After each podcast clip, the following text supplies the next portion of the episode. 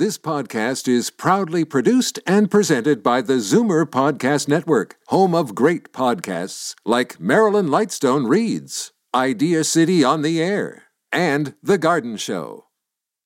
You're listening to an exclusive podcast of Fight Back on Zoomer Radio, heard weekdays from noon to one. You're listening to an exclusive podcast of Fight Back on Zoomer Radio, heard weekdays from noon to one. Fight Back with Libby Znaimer on Zoomer Radio. Back. Well, it's no accident that Patrick Brown's book is coming out as Vic Fedeli is preparing to deliver his first fall economic statement, and that will happen minutes after we're off the air at 1:15. There are reports that it will feature cuts to the Office of the Ontario Child Advocate and the Environmental Commissioner of Ontario. Unpacking all of this, we have a crack panel. Bob Richardson, Liberal strategist and senior counsel to National Public Relations, Gerry Nicholls, political strategist and communications consultant, and Mike Van Soelen, a principal at Navigator Limited. Hey, guys. How you doing? Hello. Hello. Great to be here. Great. Okay, first we have to talk about Patrick Brown's book and the timing. Mike Van Soelen, let's start with you. Well, the timing's no mystery. Uh, he's looking to uh, inflict the most damage he can on the uh, conservative government that he once led. Uh, the issue is uh, Patrick Brown has uh, very little credibility, uh, and credibility when making accusations like this is really important. So I think uh, a lot of people have been pretty quick to shoo away uh, the baseless accusations he's made. Uh, it's creating a bit of noise. I don't think it does anything to rehabilitate uh, what uh, folks think of uh, Mr. Brown, and uh, quite shameful actually to uh, to call into question someone's uh, mental illness in Lisa MacLeod. So uh, look, I think it'll be a one-day story. Uh, it's not going to do much to rehabilitate Mr. Brown's uh, image, particularly with his former colleagues, and um, uh, I expect his publisher will be disappointed in the sales figures. Uh, well, he just said that they're selling out, but we'll have to uh, verify that, obviously. Bob Richardson, uh, you're uh, the only liberal on this panel. What's your take? Well, you know, I, I, I first of all I agree with Michael. I think the timing was uh, pretty pretty premeditated, if I can if I can put it uh, if I can put it that way. I think it does start to feed into a little bit of a line that they're starting to feel like there's chaos around this government. They need to kind of have a couple of quiet weeks because every week seems to be chaos. And given the lineage of the family, that's not helpful. Uh, so, so you know, I think that's that's a negative for the for the conservative government right now. Um, I, I do find it a bit strange that he is doing this. He just got elected. He got redemption, if you want to call it that, by the people of Brampton. Can you explain to me how the mayor of Brampton can work with the provincial government, which he has to over the next four, three and a half years, after you know releasing a book like this and taking a direct aim at the minister of finance? It doesn't seem to make a lot of sense to me, and I'm not sure how this helps Patrick Brown.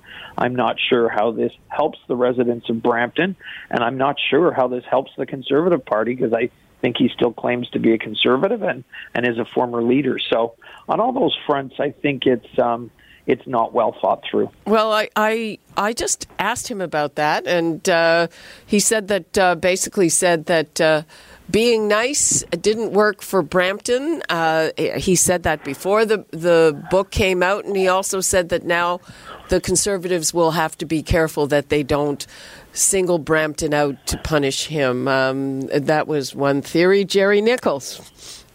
Well, you know, I, I, I think this book should actually be called Patrick Brown Strikes Back. Uh, I think, you know, I think he's uh, very bitter. Um, you know, I can understand why he would be bitter, why he thinks the party treated him badly, why he thinks, you know, he got a raw deal from his, his friends and former colleagues, and especially from his staff. Um, so I think this is, I think this is just an emotional reaction. I think he's just saying, okay, you pushed me, I'm going to push back, and and I don't think he was thinking long term about this, the, the strategic implications of this. I think this was just something he probably had to do to kind of get closure from, from, from everything that happened.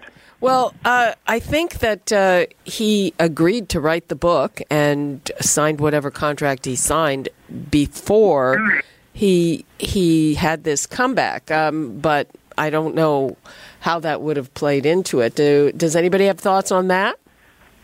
Yeah, I I I agree with uh, Bob's point that uh, I think it's uh, uh, more uh, se- seems to be more of an exercise of a personal vendetta against uh, uh, his former colleagues and what transpired, but seems to be pretty short-sighted in terms of representing the people uh, of Brampton uh, in in the coming uh, coming four years. Uh, he is, you know, you know, if if there was some animosity or ill will between between them. Uh, if that was ever in question, I mean, he cemented it with this book. Well, you know, I, I used to I used to work with a with a political consultant, an American political consultant, and one of his mottos was, "I believe in grudges." And I think I think a lot of people in politics sort of follow that motto. And I think this is what this is with Patrick Brown. He's got a grudge against the Ford government, and so yeah, he's he's throwing a hand grenade in, in, into their into their little party. And I think especially it's, it's just the, the economic statement. I think they're having a convention this weekend. Um, so I think he I think this is just his way of kind of. You know, as I said, he's striking back at people who he, th- who he thinks treated him badly. I, I mean, well, I think I, I think there was also uh, it's a little bit disingenuous too as well. Had this come out ten days before the election of mayor of Brampton, uh, I think we would have seen a different outcome in the election for mayor of Brampton. And in the last 10 days, he was, oh, golly gee, I can work with anybody. Uh, you know, I'm, you know, hey, I'm, uh, I'm a nice guy. I'm not going to be that political. And then he launches the Exocet missile as soon as the election's over. So, you know, that's a little bit disingenuous towards the voters of Brampton, I think, too, as well. Well, it's it's interesting uh, to hear any reaction from there. I mean, personally, I think that a, a, lot of it is, you know, when when people come through crisis, a lot of them like to write the story. I'm just wondering if it's a matter of kind of a personal catharsis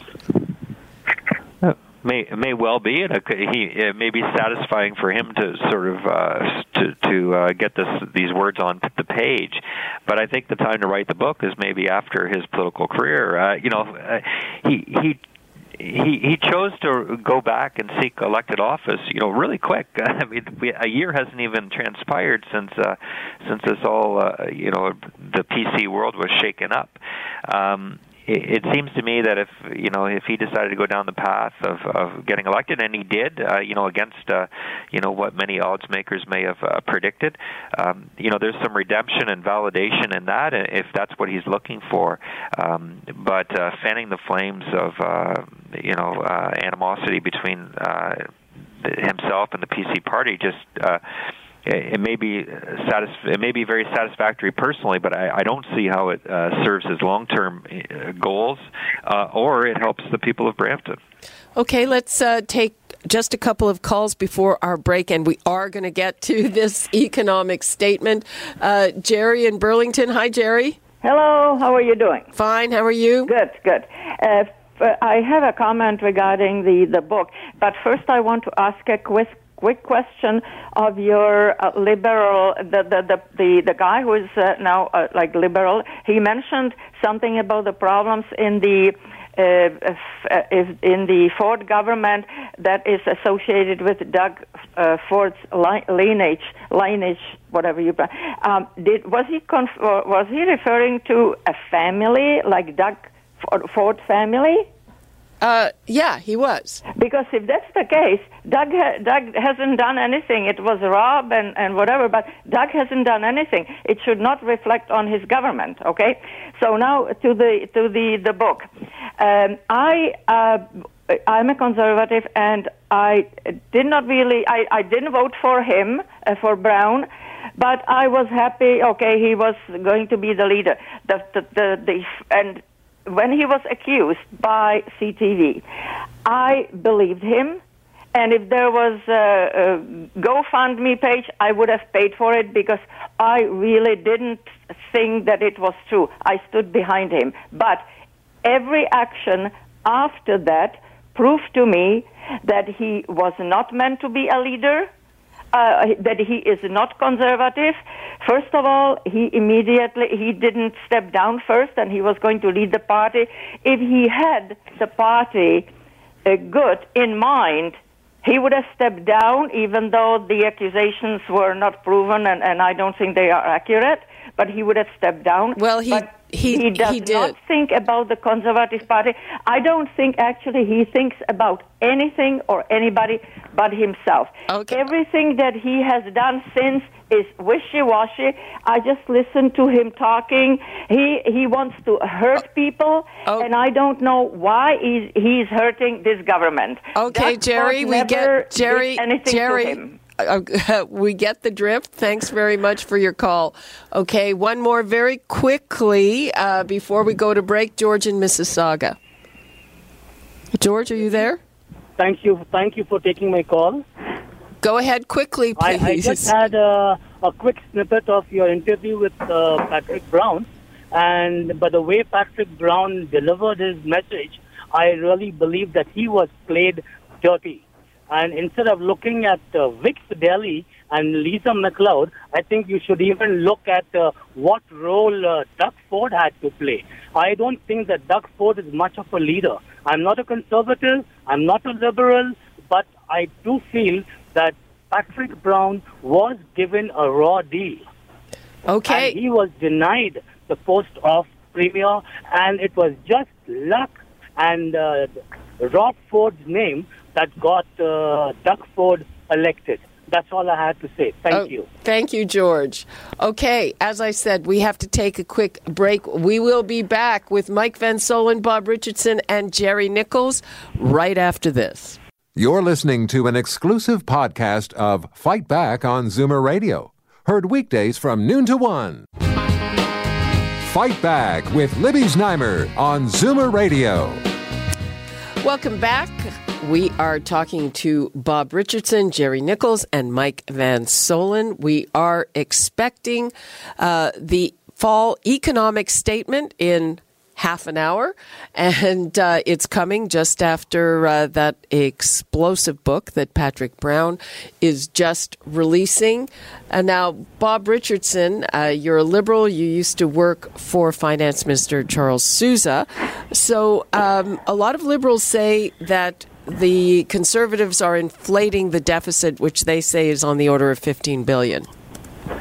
Well, the 15 billion number, I think, is pretty much universally viewed as ridiculous. Uh, you can argue a variety. I think most people agree. Um, uh, it, depends on how you interpret various um, treatments of accounting. It, it gets very boring. Blah blah blah. All that sort of stuff. Um, at the end, at the end of the day, um, there is a deficit. They have to deal with it. Um, they need to put forward uh, a plan on how they uh, intend uh, intend to do so. Um, we'll look to see uh, we'll look to see what they have to say. But uh, you know, I think they would do themselves um, some good to come up with a more realistic number. Uh, most economists, most people in the press, most observers um, view some of the numbers that have been kicked around as absurd. So I think if they come up with a more realistic number and then have a plan to deal with it, I think that would put their government in better stead. Okay, um, Mike Van Soelen, what are you expecting, and what do you think of the 15 billion number? Well, I actually think the $15 billion uh, number is quite instructive. You know, this is the government uh, who said very clearly that if, if we were to continue with everything that the previous government had set in motion, um, uh, you know, this is where we were going to find ourselves in, uh, as a province. The, you know, the trend line was wrong. You know, the trend was not taxpayers' friend. Um, but, you know, what we're gonna, what's going to happen is we're going to have the full economic statement the, this afternoon, and, and next uh, spring we'll follow a real budget. So, no doubt, the the the number of where we are once we've been able to unburden the province from some of the spending commitments that have been made in the past, and the government's able to properly implement its agenda, which you know fiscal agenda, which really begins today. Um, we're no doubt in time going to find out where we are as a province. Uh, what we know is that we've been spending more than we're taking in, and that's a problematic. Uh, uh, scenario and an unsustainable scenario uh, for for any province. And I think some of that spending restraint will begin today. Um, you know, we've seen some suggestion that there's going to be tax cuts for some of the lowest income earners in the province. Uh, that'll be good news for those folks. Uh, but with that, I think there'll be some measure of uh, water in the wine. There will be some programs that uh, have existed, some some roles and positions that have existed uh, that we can't fund because we just can't keep on the path that we were. So I expect the uh, uh, some strong signals and, and actions from the from the government today around what restraint uh, begins to look like. Uh, Gerry, do you have any take on what we can expect? And also, um, I want to ask about legal costs because there are expectations that say canceling uh, uh, canceling cap and trade and all those things are going to result in very very significant legal costs. Well, you know, first of all, Libby, uh, let me say that with all this stuff about you know Patrick Brown, uh, his book, and all the scandals that are going around, that's stuff that the media likes to talk about. That's stuff that pundits like to talk about. It's not stuff necessarily the average voter cares about. What the average voter cares about is the economy. Now, they care about taxes, they care about jobs, they care about what kind of direction the province is heading in. So that's why this economic statement is going to be really important for the conservative government because it's going to be kind of like their first sort of template or blueprint of how they're going to put this province on the right course. And I think at the end of the day, that's what's going to either win them a re-election in four years or lose the election for them, what the economy is going to be like. So I think this this is the beginning of uh, of their of their sort of unleashing this plan, and this is going to be their biggest challenge going forward: is how they're going to manage the economy. Okay, uh, Bob Richardson, what we've heard about so far are cuts to the Office of the Ontario Child Advocate and the Environmental Commissioner. Uh, do you see a kind of war on the environment from the Ford government? Well, it hasn't sort of shown itself to be a huge friend of the environment so far. We don't really have an environmental plan. They got rid of cap and trade. Um, they are eliminating the position of the environmental commissioner. Uh, I think it's fair to say, geez, what are you guys doing there, and what's your plan going forward? Particularly, you know, given what we're seeing around the globe and in California, in the Caribbean, and some of the storms that we faced indeed in our own country and, and stuff that went on in BC last summer, BC and Alberta. So you know, I think I think people are saying, okay, that's fine. You want to take a different approach. You want a majority government. Fair enough. What's your plan? And we haven't got to the what's your plan part yet. So they're going to have to start enunciating that sooner rather than later, or they're going to risk sort of looking like dinosaurs when all sorts of jurisdictions, whether they're run by right wing governments, left wing governments, moderates, whatever, are actually taking action on climate change and are taking action on environmental issues. So these guys are starting to run out of runway and they need to get a plan put forward. Uh, Mike, what's your reaction to that? I, I do think it's uh, important and incumbent on the Ford government to come up with a, a plan around the environment. They've uh, they've clearly articulated that they didn't want to see through what the the past government's uh, plans were. Getting rid of cap and trade was was part of that. Um, so uh, you know, I would hope in the in the coming months we will see and hear a little bit more about what they actually want to do. Um, you know that that to be said, there's a lot of work of just unwinding cap and trade, and that's not without its uh, uh, complexities. So uh, and that's cost. probably the and, and cost, and that's you know. But look, the, there was a lot of cost for for the average Ontarian. You know, we we got ourselves we find ourselves in this situation in part because you know I'll suggest uh, the previous government hadn't properly articulated and, and, and sold Canadians on the idea of, of why the action they proposed needed to be taken.